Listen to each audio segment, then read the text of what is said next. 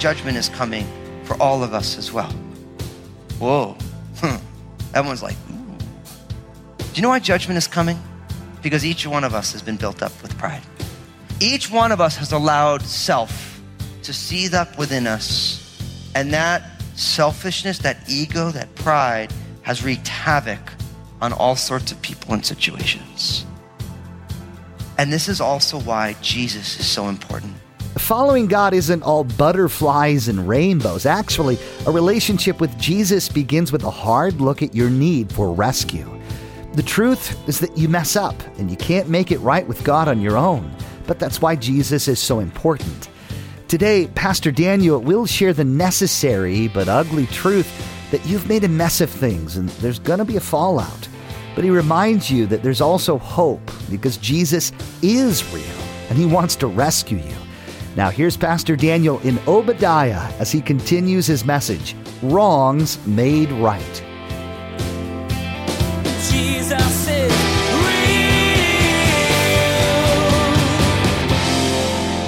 Judgment that is coming on the Edomites, and it's going to have to do with their relationship with their brother. Now, what's interesting about this is we get an understanding of why judgment is coming in verse 2. Look at what it says. It says, Behold, I will make you small among the nations. You shall be greatly despised. The pride of your heart has deceived you, you who dwell in the clefts of the rocks, whose habitation is high, who say in your heart, Who will bring me down to the ground?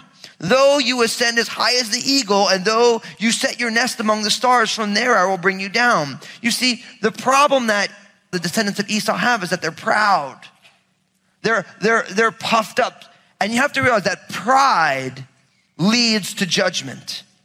Pride leads to judgment. How do I know? Well, Proverbs chapter 16, verses 18 and 19 says, Pride goes before destruction, and a haughty spirit before a fall. Better to be of a humble spirit with the lowly than to divide the spoil with the proud. See, the word pride in the Hebrew language, it literally comes from the same word that means to boil water. The idea of it seething up, it's boiling and bubbling up. And what pride is, is pride is a human condition where all of a sudden the self bubbles up and the self becomes the most important thing. Today, people call it, thanks to Sigmund Freud, the ego. People like to say ego, E G O, edging God out. That's what ego is. Ego is when you are so full of yourself that who needs God? And it's all about me. And you know what's amazing is, is the problem that we have today, just like the Edomites have, is that the biggest issue that we have in our own lives is ourselves.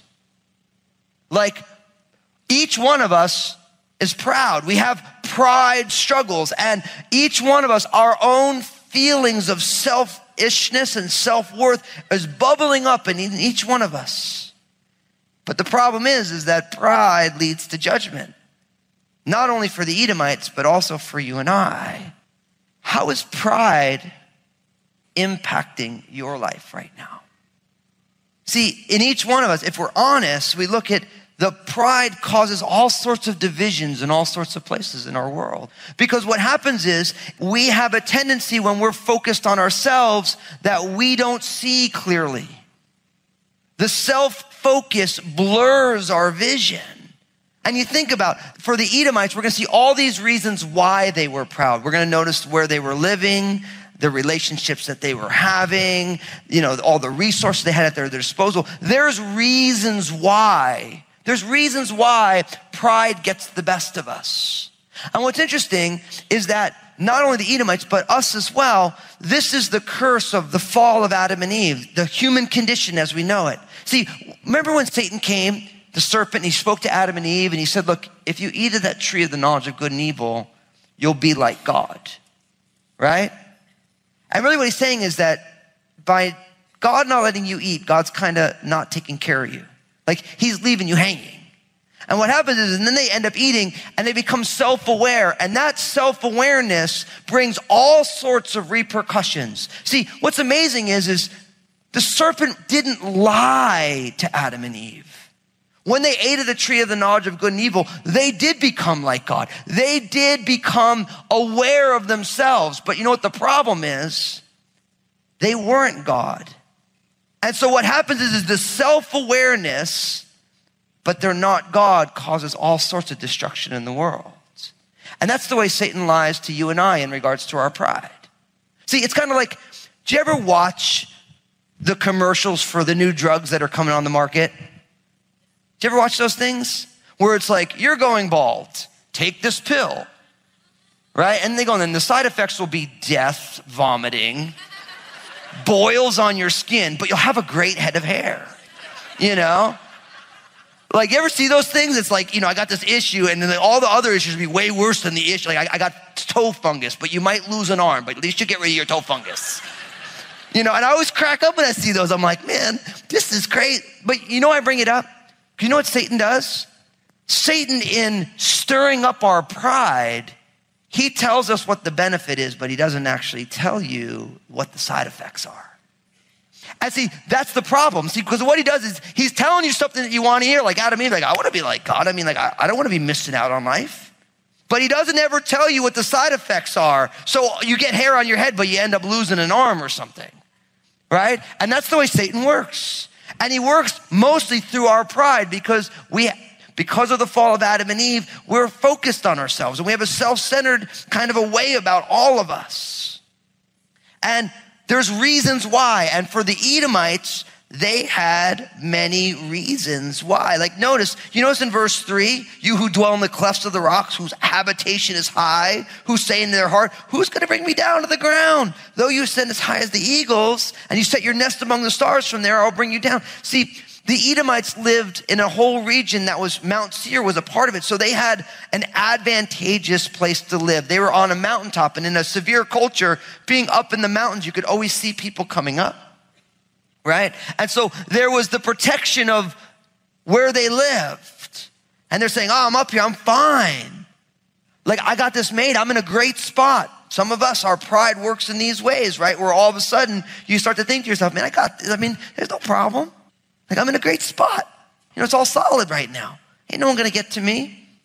But when you do that and you forget God, there's a huge problem. Not only that, they have other reasons why as well. Notice in verse 5, I mean, and really we see the severity of this judgment. If thieves had come to you, if robbers by night, oh, how you will be cut off. Would they not have stolen till they had enough? If great gatherers had come to you, verse 5, would they have not have left some gleanings? He's like, look, the judgment that's coming, you would have rather gotten robbed. The robbers can only take what they can carry. And he's like, and if people came and they gathered in your field, they would have left you gleaning so you could still eat. He's like, no, it's going to be worse than that. Notice verse 6 Oh, how Esau shall be searched out, how his hidden treasure shall be sought after. Notice in verse 7, part of their pride is in their relationships and their business agreements. All the men of your confederacy, they shall force you to the border. The men at peace with you shall deceive you and prevail against you. Those who eat your bread shall lay a trap for you. No one is aware of it. See, they had all of these relationships and they felt like there was protection in the relationships that they had. So not only do you have this ransacking problem, you have this entrapment. They're going to get entrapped by the very people they're linked up with. And in verse 8, it says, Will I not in that day, says the Lord, even destroy the wise men from Edom and understanding from the mountains of Esau? Then your mighty men, O Teman, shall be dismayed to the end that everyone from the mountains of Esau may be cut off by slaughter. Do you see what's going on? See, this judgment that's coming, it's coming for a reason. There's things that have gone on that are bringing this judgment. Now, what I love about teaching the Bible is that I get the unique pleasure of having to talk about things that we normally wouldn't choose to talk about if we're just trying to like, okay, let's just feel, let's go to church, we're all gonna feel good and it's gonna be great. You know, it's like, who's gonna talk about this? Nobody. But that's the beauty of when you teach the Bible. You have to talk about things that you don't prefer. And what you find here is that this reality for the Edomites, that judgment is coming because of their pride and all the reasons why, I have to warn you that judgment is coming for all of us as well. Whoa. Hmm. Everyone's like, ooh. Do you know why judgment is coming? Because each one of us has been built up with pride. Each one of us has allowed self to seethe up within us.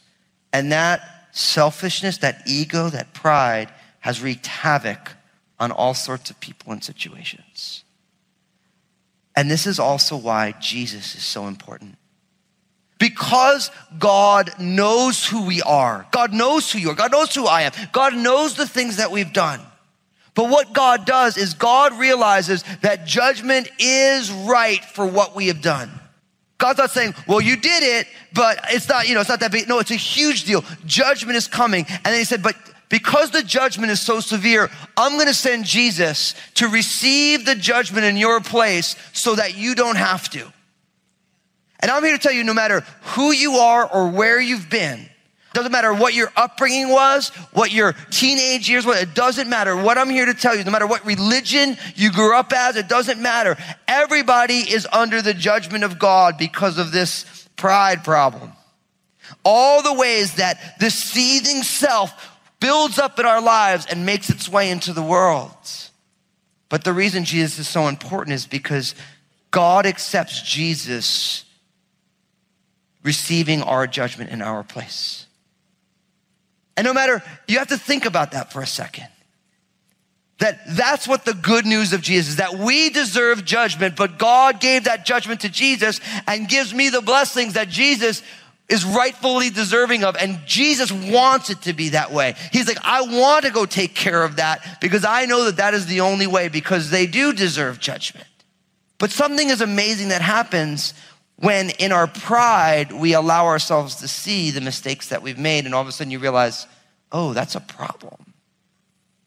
Do you know what pride does? Pride blinds us to seeing our part of the problem. Isn't that what it does? Pride covers our eyes so we can't see the part we play. And then Jesus shows up and says, hold on, you got to own the part that you play in this. See, Jesus died because of me. See, I always tell people, people always say to me, so Pastor Daniel, what's the hardest part of ministry for you? I'm like, easy, it's me. I'm the hardest part of ministry. Me having to deal with my own stuff. Sure, I could say it's this thing and this thing and this thing and this thing. I wish this person was nice. I wish this person was, you know, this, you know, you go through all, but really know what the big problem is is me. You know what's amazing? You know what your biggest problem in life is? It's you. You're your single biggest issue in your life. It's not your spouse. It's not this or the, not your boss. And we want to make it those things, but really it's us learning how to navigate our own stuff. That's what it is. And because of that, that's why we all need Jesus so bad. And that's why here we unabashedly invite people to come to receive Jesus without any qualms at all because there's judgment coming. And the only way not to have to stomach your own judgment for your own mistakes is to put your faith and trust in Jesus. That's God's designed way to see a person be saved. It's through Jesus. That's how it works. And what we're going to see as we continue in this book is that God is judging the Edomites for exactly what they have done. Look at what it says in Galatians chapter 6 verses 7 and 8. It says, Do not be deceived. God is not mocked. For whatever a man sows, that he will also reap. For if he sows to the flesh, he will of the flesh reap corruption. But if he sows to the spirit, of the spirit, he will reap everlasting life. This is a simple idea. It's like if you wanted to plant a garden, right? You go to the nursery and you get some seeds. And if you say, Oh, I want to plant a row of zucchini, put the zucchini seeds in. I want some, some tomatoes, you put the tomatoes in. You want little spices, you get all your, your little spices and stuff, right? And whatever you put in there, if you put a zucchini seed in, what do you get out? Zucchini. Nice. Right? If you put tomatoes in, what do you get out? Sauce. No. You get, get tomato, you know, you get tomatoes. You put spices, you get spices out right? It's the principle of sowing and reaping. Whatever you put in, you get out. And he says, look, if you sow to the flesh, if you sow to rebellion against God, then of the flesh, you're going to reap corruption. Because when you rebel against God, corruption happens. But if you sow to the Spirit, to the things of God, right, then of the Spirit, you're going to reap what? Everlasting life. And really what you have going on is that the Edomites, they've been sowing something that when it comes time for the harvest, they're not going to enjoy it all. And we have to ask ourselves, what are we sowing right now that you really don't want to reap a harvest of? Because those verses in Galatians begin with, don't be deceived. God's not mocked. Don't be dumb because God ain't playing. That's what that means. You want to update the line. Don't be dumb. God ain't playing. Whatever it is that you put in, you're putting it in and you're going to get it out in spades. That's what it means. So now we get, we move into verse 14, we're going to see the specific charges against the Edomites. Look what it says, verse 10.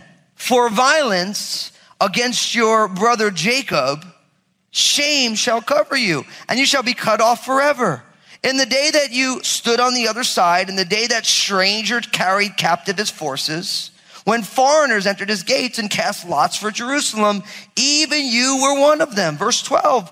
But you should not have gazed on the day of your brother in the day of his captivity, nor should you have rejoiced over the children of Judah in the day of their destruction, nor should you have spoken proudly in the day of their distress. You should not have entered the gates of my people in the day of their calamity. Indeed, you should not have gazed on their affliction in the day of their calamity, nor laid hands on their substance in the day of their calamity. Verse 14, you should not have stood at the crossroads to cut off those among them who escaped escaped, nor should you have delivered up those among them who remained in the day of distress. Do you notice these reoccurring phrases, both in the day of, when something was happening to them in that day, and then the other recurring phrase is, you should not have, or nor should you have. Right? So at this time when the children of Israel were in crisis, there was all sorts of things that the Edomites did that they shouldn't have done. So you want me to break it down into a principle for you and I? You need to treat your brother right. You need to treat your brother right. All of the issues that the Edomites have boils down to one thing that when the children of Israel were in trouble, they did not take care of their brother. They should have, in that moment, in the day of their distress, in the day of their calamity, they should have not joined the party that added to the calamity, but they should have been different and they should have treated their brother right. And I'm here to tell you the reason that judgment comes to the world is because we don't treat our brothers and sisters right. In the outworking of life, we have a tendency not to help one another. And that is the problem. That's the problem that when push comes to shove, we do not help the way we ought to. And what's interesting about these charges is that at first it began with attitudes and apathy, and then it led to behaviors. See, notice what it says. For violence against your brother Jacob, shame shall cover you. You should be cut off forever. So it's because of this violence that they imposed. But how did the violence happen? Notice verse 11. First, in that day you stood on the other side in the day that your strangers carried captive his forces, when foreigners entered his gates and cast lots for Jerusalem, even you were one of them. When the children of Israel were being besieged, the first thing the Edomites did was they did nothing. They just watched. They didn't engage, they were apathetic to what was going on. And then from there, they start casting lots for Jerusalem and they find themselves jumping in. In verse 12, but you should have not have gazed on the day of your brother in the day of their captivity, nor should you have rejoiced over the children of Judah in the day of their destruction, nor should you have spoken proudly. You know, this is all going on outside the gates. Now they're rejoicing in the calamity. Now they're saying, man, it's good that this happened. You know, like they're boasting and they're proud about it. They're having fun at the problems of the children of Israel. And then by the time you get to verse 13, now all of a sudden those attitudes start to play out in actions. You should have not have entered the gates. You shouldn't have grazed their things, stolen their stuff in their affliction. Shouldn't laid hands on their substance. And then not only that, not only did they go in and get involved, but then when people were trying to leave, they were at the crossroads trying to block people who were fleeing for their life. It begins with a apathetic attitude, a passivity, and then it progresses into engagement where now all of a sudden they're going into the city and now all of a sudden it's all out offense against them by not even wanting to be protected. Do you know why I bring this up? Because sin is progressive, my friends. Sin begins in one place with an attitude, internally an apathy. And it builds and builds and builds until it becomes something that you can't even imagine that I got there. Like, I was just reading an article about this. There was a lead singer of a Christian metal band who got arrested for trying to plot to kill his wife. Yeah. What? So I was like, what? Yeah. And like literally, you read the article, and this guy's life tells this story where he was a guy in a Christian band and they were a popular band, but he was struggling in his faith. And then he started using steroids, and then he started cheating on his wife. And then this thing, and that thing, and that thing. And then all of a sudden, now he's got 10 years in jail for trying to hire a hitman to kill his wife because they were getting a divorce. But it didn't begin there, it began with something else. And we have to realize that wrong attitudes lead to wrong actions. See, that's why the Bible places a premium on the heart.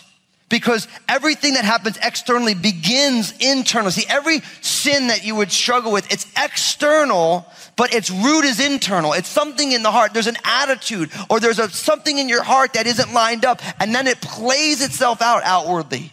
And in a lot of ways, the Bible places a premium on the heart because the Bible knows that if you can fix the root cause, then the symptoms will go away. This began in the heart of the Edomites and then it grew and it grew and it grew. And I'm here to tell you full scale oppression of another person doesn't begin there. It begins with the wrong attitude that grows and grows and grows. So you got to ask yourself do you treat your brother right? Do you follow the most basic principle of Christian ethics that you should do unto others as you would want them to do unto you. That you should treat others the way that you would want to be treated. See, what our world says is you just react to somebody, they give you something, you just give it back to them. But Jesus says, no, no, no. I want you to proactively be a blessing. I don't want you to treat them the way they treat you. I want you to treat them the way you would want to be treated if you were in that situation. And what it does is it keeps us from being able to blame other people for the way that we're acting because all of a sudden we say, no, no, no. I'm choosing to act that way. And all of a sudden you start saying, well, so why am I acting that way? And you start to ask yourself the hard questions that searches your heart. And the Spirit of God searches your heart and you say, oh, I see what I'm doing. Wow, that's really not so much like Jesus. Jesus is It's as true for medical issues as it is for matters of character. Addressing the symptoms doesn't fix the root problem. Today, Pastor Daniel explained that the choices you make are rooted in your heart. God wants to get at the source and change you at your core. That's why Jesus told you to treat others how you want to be treated. It's not an issue of what they deserve or how they treated you. Instead, it's a matter of humbly recognizing your need for grace and help, and then choosing to give that to the people around you. Hey, everybody, Pastor Daniel Fusco here to tell you about my book, Upward, Inward, and Outward. You've heard me talk about these three directions for living again and again on Jesus is Real Radio, and I think they're so important. I wanted to write a book to explain even more. Upward, Inward, and Outward teaches you the importance of developing a right relationship with God and how that teaches you to love yourself well. From those two healthy relationships can spring a well of love for people around you, and that's what transforms our world. Find out more and get your own copy at jesusisrealradio.com. Join us again here on Jesus is Real Radio when Pastor Daniel challenges you to question how you respond to the needs you see in the world around you. It's easy to become numb or blind to the myriads of needs you see everywhere you go. But that's not God's heart. He wants your heart to stay soft and passionate about reaching out. We wish we had more time today, but we will have to pick up where we left off next time as Pastor Daniel continues teaching through this series called Little is the New Big. That's next time on Jesus is Real Radio.